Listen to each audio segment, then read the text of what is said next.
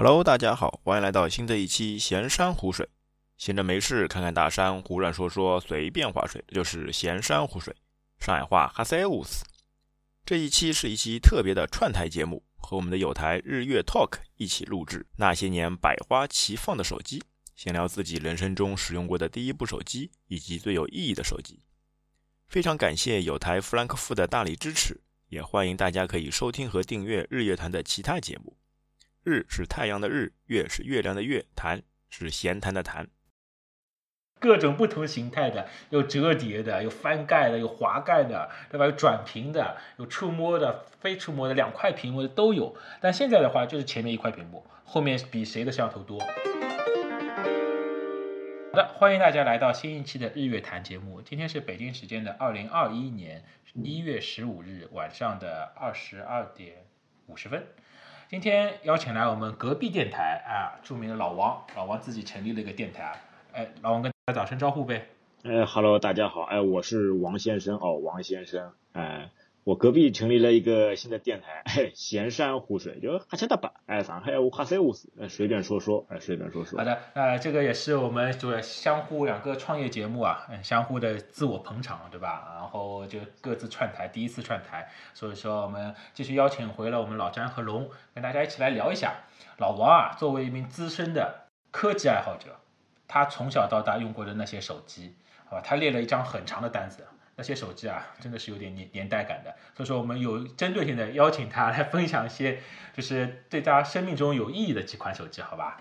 那呃，今天我们融合老詹作为配角，对吧？跟大家一起来看看他们在生活中跟老王有什么交叉点啊，相互的一个了解，好吗？好，老王，你先说说你人生中第一台手机是怎么获得的？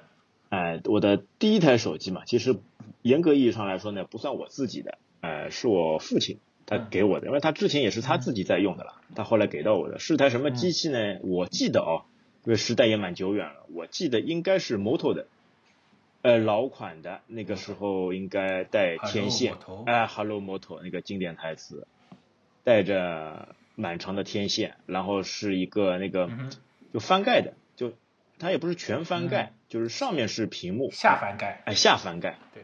上面嘛绿屏，那种什么像素像素风格显示的，下面嘛就是一个半翻盖，哎，半翻盖翻出来以后上面有话筒，哎，这样一部手机，嗯，对的，用的时间也不长，但是也算我哪个型号还记得吗？哦，这个不记得了，这个完全不记得 你回忆什么？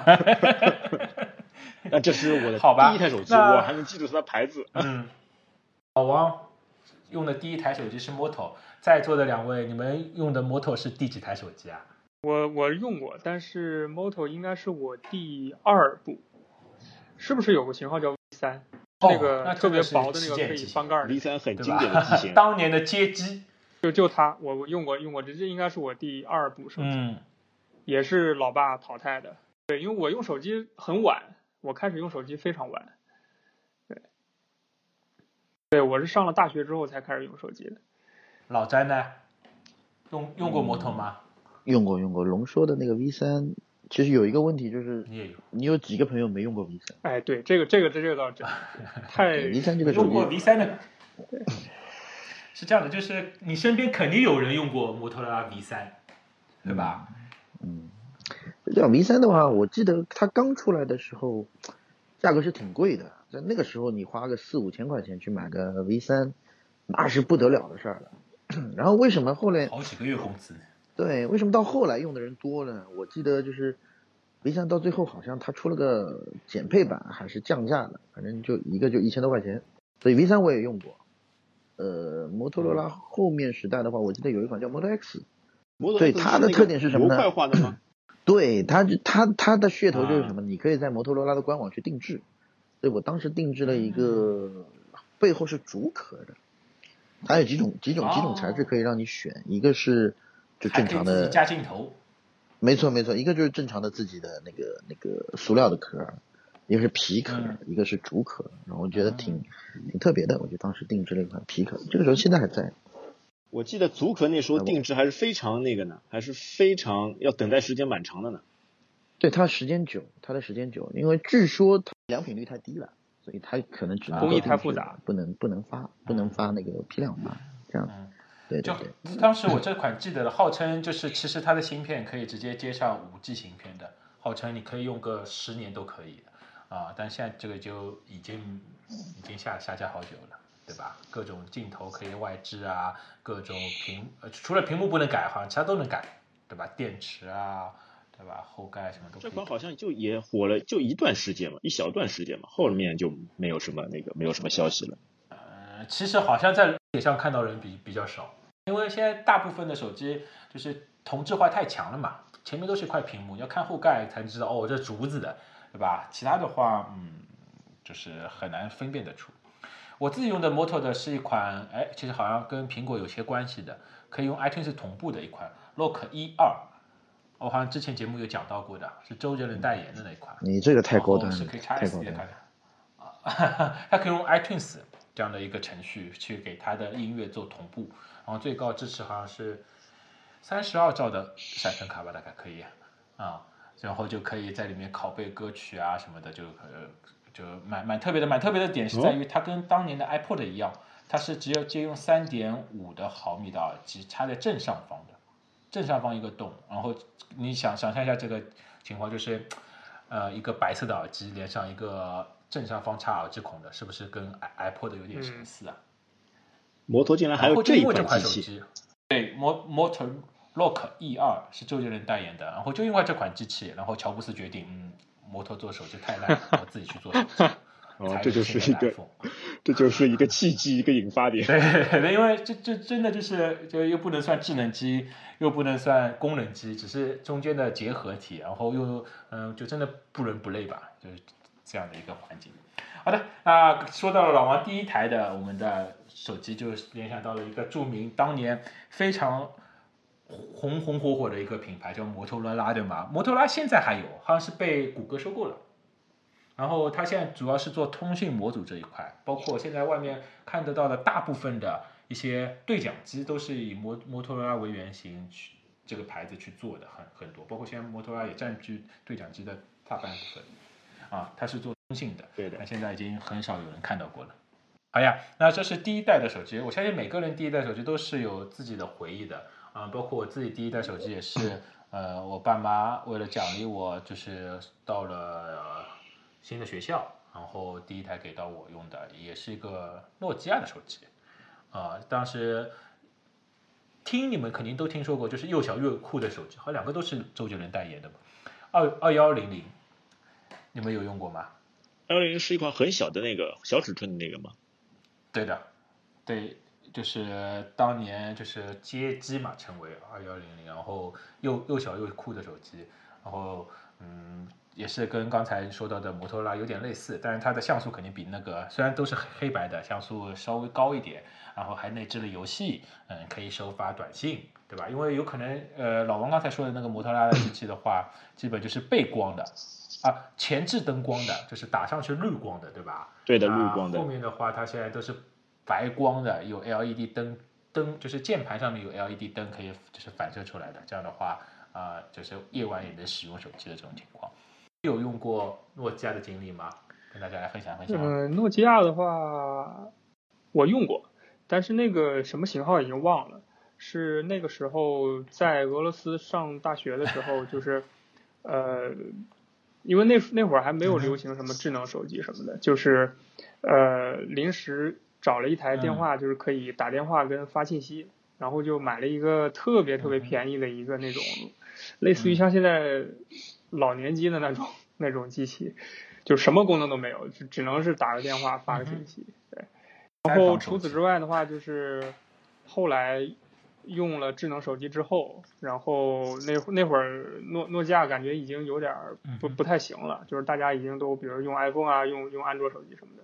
然后那会儿呢，就为了说，因为我我没怎么用过这个品牌嘛，但是又特别崇拜这个品牌，所以就买了一个，呃，我想想那型号叫 N 九百，不知道你们知不知道？N 九百就是是可以从边上滑上去的那个，呃，对，就是推上去之后有个键盘，触控的，嗯，有全键盘。推上去之后里面有键盘，然后我那键盘还是俄文的，在那边买的，就是它屏幕是触控的，对吧？屏幕触控，然后同时带键盘，黑色的。呃，是有笔的，对吧？对，有支笔。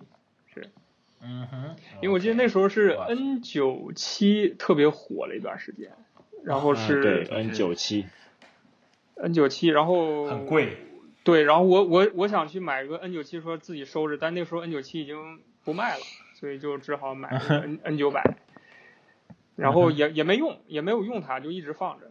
然后我记得那个时候它它哦 N 九百有个特特比较特别的地方是，它没有用它的叫什么塞塞班系统，它用的是叫 MiGo 啊那个系统，我不知道就塞班后面的有出自己出了个对塞班后面有出了一个 MiGo，就特别特别短的一段时间，哦，但这个系统好像就用了两款两种机型吧，好像后面就没有了。就没有了。对，然后我记得有一个特别著名游戏叫《愤怒的小小小鸟》嘛，你们应该知道。嗯，就愤怒小鸟在 iPhone 之前是应该是首次登录的是这台手机，就是 N N 九百。哦，对对对对原来如此，原来如此，N 九百，哇，那相信非常商务的老詹肯定用过 E 系列吧？哦，没有没有，E 系列，E 系列那个时候，E 系列我记得是全键盘的那个是吧？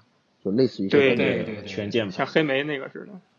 呃，印象比较深什么一七一、一六三、一七二172对这些，对，对对对对。没有没有用过，因为那个时候，那时候手机选择已经蛮多了，就是呃苹果我记得也有了，有了。然后各大各大安卓机也都出来了。诺基亚的话，我印象比较深的用的是那个八八五零，就是我不知道你们有没有印象，就是八八五零金属壳，然后滑盖，滑盖是滑什么呢？把键盘那块儿，如果说你平时不用的时候，是把键盘全遮住的，啊，然后往下金属壳往往下，然后出来是。出来是那个那个那个九宫的键盘。很商务的应该是。对，其实其实蛮商务的。然后嗯这款很小，价格已经忘了，价格已经忘了，反正我就记得是呃金属壳，然后反正印印象特别可以玩吞食蛇的。对贪贪吃蛇，然后你贪吃蛇是诺基亚的经典游戏啊。当时是九宫键盘嘛，二四六八这四个键上下左右对对应的，然后对的对的，我从吞食蛇游戏里面还感悟出很多人生道理呢。哦，那你是不一样，你你一直是特别有哲理的一个人，对不对？对对对对对对，就可以一直不停的学习下去，吃下去。那老王呢？你对诺基亚的印象呢？我对诺基亚这个还是蛮有情怀的，因为我买的诺基亚第一台那个 N 七三，就是我工作以后自己给自己买的，嗯而且那个价格我记得来的贵呢，三千加。因为那个那个时候，起码的，对的，你那个时候工资我好像也就一千多、两千左右吧。那个时候好像是几个月的工资就买了一台那个 N 七三，N 七 N 七三三是踩平了是吧？踩平了就 N73 也是塞班四零的。呃 N 七三也是它滑盖，但它滑的不是滑盖滑的是摄像头，N 七三也是有一个摄像头的滑盖的，就直对接滑开，啊，摄像头可以直接拍。上上面的，对的。啊正面正面它在它的一个背后，对吧？对的，在背后，它的正面一个非常那个显著的一个特征嘛，就是在那个当中导航栏上面有一个那个就凸出来的小棍儿，就像现在那个 i i m p m 那个小红点一样的，它有个小棍儿凸出来，嗯嗯。哎，你左右像摇杆一样的打个游戏什么的就非常不错的。嗯，N 七三，对的，而且你对的 N 七三这个还是蛮经典，N 系列，嗯嗯，而且那那个时候塞班系统对吧？塞班系统，塞班塞班四零的系统，各种软件随便装。那个时候还专门泡在那个各大那个诺基亚的论坛里面，什么塞班论坛，还有什么那个呃搞基论坛之类的，呃专门研究它的系统，因为它那个软件嘛，你可以自己装，但是你还要自己去签名。哎，这诺基亚就搞得很奇怪，很有劲的。它签装名的话，就是就像 Windows 电脑里面的注册表，好像对吧？哎，类似于这种的，就你把软件先下载啊，你要先下一个客户端的软件，安装包，安装包，啊然后你再把它的软件单独的安装包下载下来，然后还要用你的账号再给它签个名，签个名以后才能导到手机里面，嗯，然后才能玩就。是特别喜欢折折腾的人。对对对对对，哎，那个时候没事就天天哎专攻于此，各种装机啊、刷机啊，好刷机还不能刷，就装软件，各种装软件，还是蛮有趣的。嗯，自己的一七一现在还放着，里面当时也是各种网站上面去搜索，然后各种安装包，然后各种折腾，然后塞班版本还要升级，啊，这个就是真的就折腾一个手机比现在 iPhone 难多了，哦难多了，iPhone 难多了。呃，难难太多了，不像现在 iPhone 你随随便便 Apple Store 里面下载就完事了，那个时候装个软件 真麻烦。嗯，但而且是安装好，你如果删掉的话会很麻烦，就是一堆的东西还要去改签名啊什么的，对吧？哎，对的，而且我记得那个时候它好像安装包的结尾是 SIS 文件，然后如果你签过名了，它是 SISX，哎，多了个哎 X，改改过了有个哎，改过以后啊才能正常用，啊，但是好呀，那我再问一下各位，你们就是你们印象中你们用过最独特的一款手机是什么？最独特的一款手机，那我要把你们说的先说掉了。iPhone 四啊，你们不一样啊。当时，嗯，你不得不承认，iPhone 四出来，反正我看到 iPhone 四的第一感觉，我觉得这块屏幕是假的，就是我感觉它上面贴了贴了一张一张纸，你明白我意思吗？就是一张高清的图片就跟我，看到 XDR 显示器是一样的感觉，你知道吧？就跟我看嗯，还不一样一点，就是你 XDR 显示器，你起码你现在你周围你能看到的东西已经但是你要比放到当年的时代，你放到当年这个时代去就是这样。我第一次看到 XDR 就是这样的感受，就是一张纸印刷品，我个人觉得还不一样一点，为什么？因为那个年代其实，坦白讲，iPhone 那个年代其实是从我们说黑白屏的手机开始慢慢过渡到所谓彩屏手机的年代，对不对？嗯那当时已经觉得说彩屏手机已经不容易了，我不管它的这个嗯像素点也好，P 呃现在所说的什么 PPI 也好，对不对？有多大颗粒有多大，这个已经不是重点了，它至少是个彩屏就觉得哇特别高端。然后当所谓的 iPhone 四出来之后，这个所谓的视网膜屏出来之后，你就发现这个手机，因为当时也没也没第一时间用嘛，但是你你看到之后，你就会觉得说特别的不真实，而且也是的确是从那款手机之后，才开启了所谓智能手机的一个改革，一直到现在。嗯。所以那款手机其实对我个人而言是觉得比较特殊的一个，对，好呀。嗯，那龙觉得你自己用过比较特别的一是哪一款手机啊？呃，我呢，因 为我用手机用的比较少，除了刚才提到 那个 V 三，然后最早我第一部是 NEC，这这个到现在估计都已经不不都不做了。然后我知道呀，NEC 啊，现在很多的那个收银机都是这个牌子哎，的。对，反正就是很早之前，然后其实没用过几个，然后就过渡到用 iPhone，然后嗯哼，实话实说，反正对我来说比较特殊的也是 iPhone，因为但是对我来说可能呃就是首先惊讶到我的还不是那个屏幕，因为我第一部手机是 iPhone 三 G 嘛，是触控，是触控触控的感觉，因为它是我用的第一个用电容屏的，就是这个触控特别灵敏，然后之前自己用的手机要么翻盖儿的那种都是用键盘嘛，然后这个就是触控，然后屏幕又特别大，所以就觉得哎挺不一样的。然后这个怎么怎么触控会这么这么好，就是比我当时电脑的触控板还灵敏，我就觉得嗯。特别惊艳，就不不太一样，对。，OK，就是多指触控，对吧？你就是像对，多点然后包括电容这种触控。OK，因为嗯，在现在大家习以为常这种多指触控啊，这种电容屏就是已经习以为常了嘛。现在已经习以为常了。是在之前，对之之前手机的进化史是从零黑白的像素，八年吧，对吧？七零八到后面年那会儿，到后面背光的屏幕，然后到彩屏，彩屏可以拍照，对吧？然后再到可以电容式的，呃，电阻式的，啊，电阻然后那个只能用指甲来划就。用触触控笔的，对对对对对，就是用一段时间要去矫矫正的，要矫正中心点的，啊，然后再到后面电容式的，然后再到 iPhone，啊，这个进步的过程，就像现在你们看视频啊，一零八零 P 已经不够满足了，对吗？要看四 K 的，都是慢慢的去形成的一个习惯，啊，那的确，就龙刚才说到的 iPhone 的触控，嗯，那这说到后面都是结结论到 iPhone 了。那老王呢？你觉得你用过最神奇的一个手机是什么？你跟我们说说有什么什么山山寨机什么的，我相信 你肯定能说得出吧？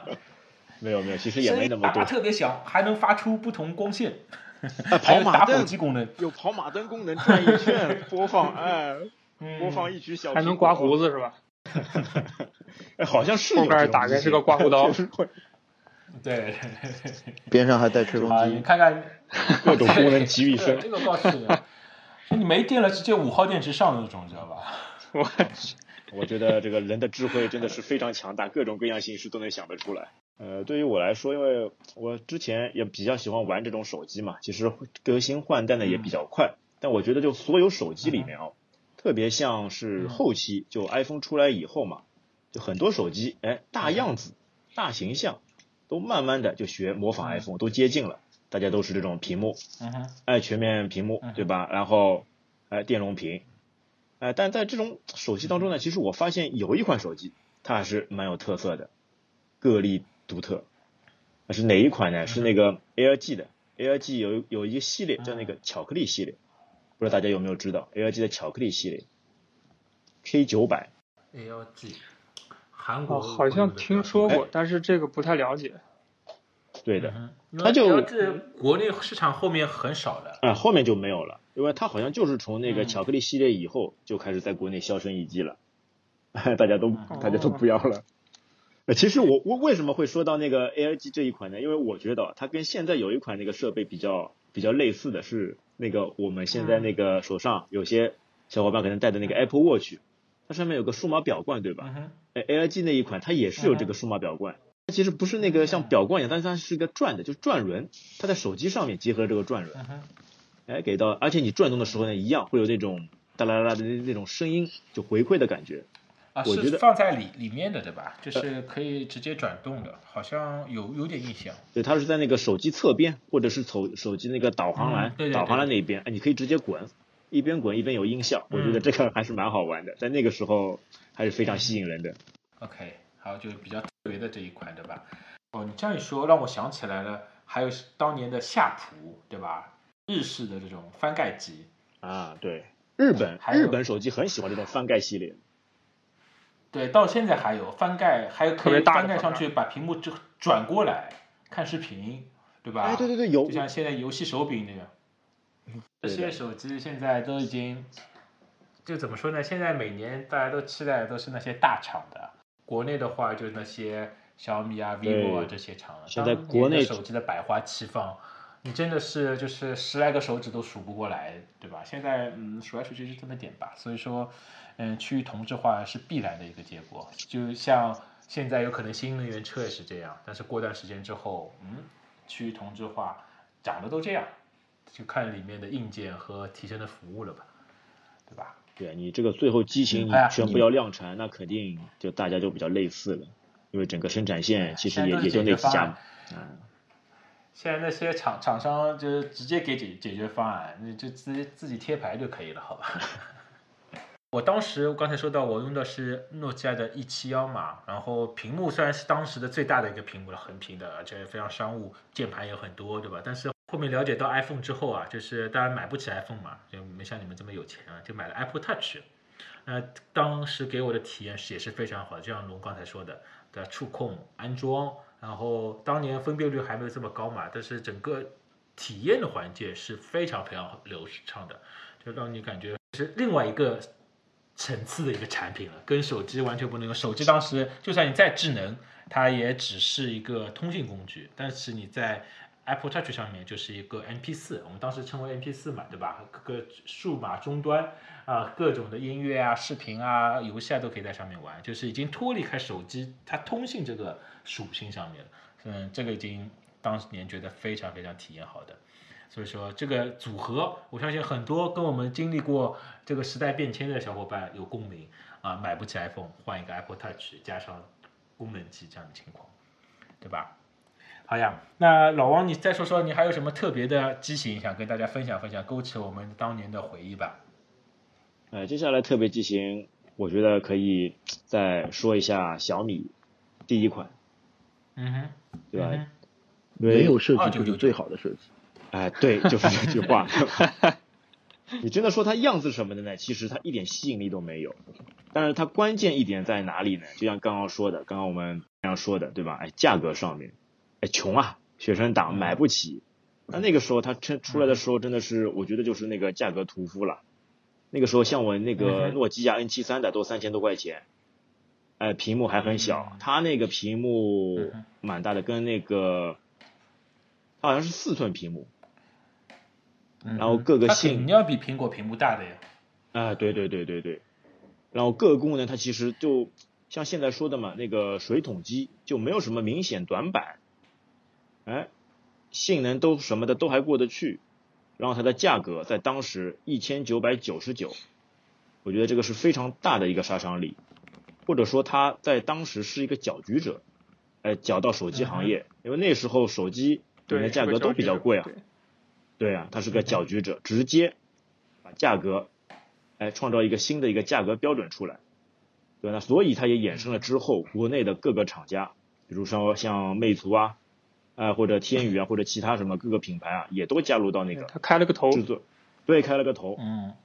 我觉得如果没有他的搅局，或许现在手机格局会有另外一种场景，就大家还是那几家哎大厂哎独霸着，没有像现在可以百花齐放。所以说，就像刚才说到的，当年的百花齐放真的是百花的。各种不同形态的，有折叠的，有翻盖的，有滑盖的，对吧？转屏的，有触摸的，非触摸的，两块屏幕的都有。但现在的话，就是前面一块屏幕，后面比谁的摄像头多，对吧？比谁的充电速度快啊？这样的情况，哎呀，现在真的是你很难从一个正面分辨得出它到底是哪一个手机。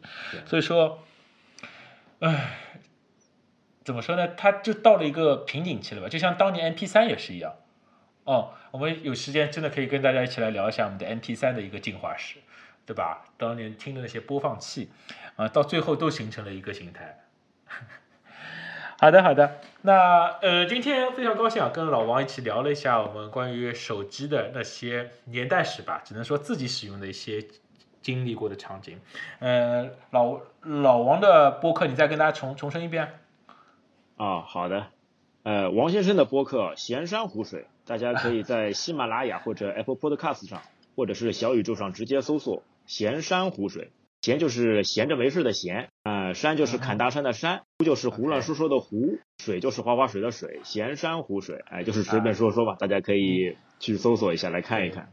听得出我们老老王的口才还是非常好的，而且普通话应该是还算蛮标准的。他一个人的脱口秀，我听听他还是蛮有意思的。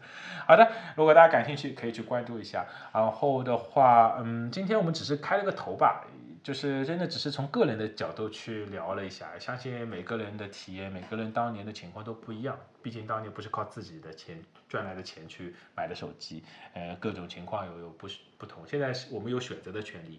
对吧？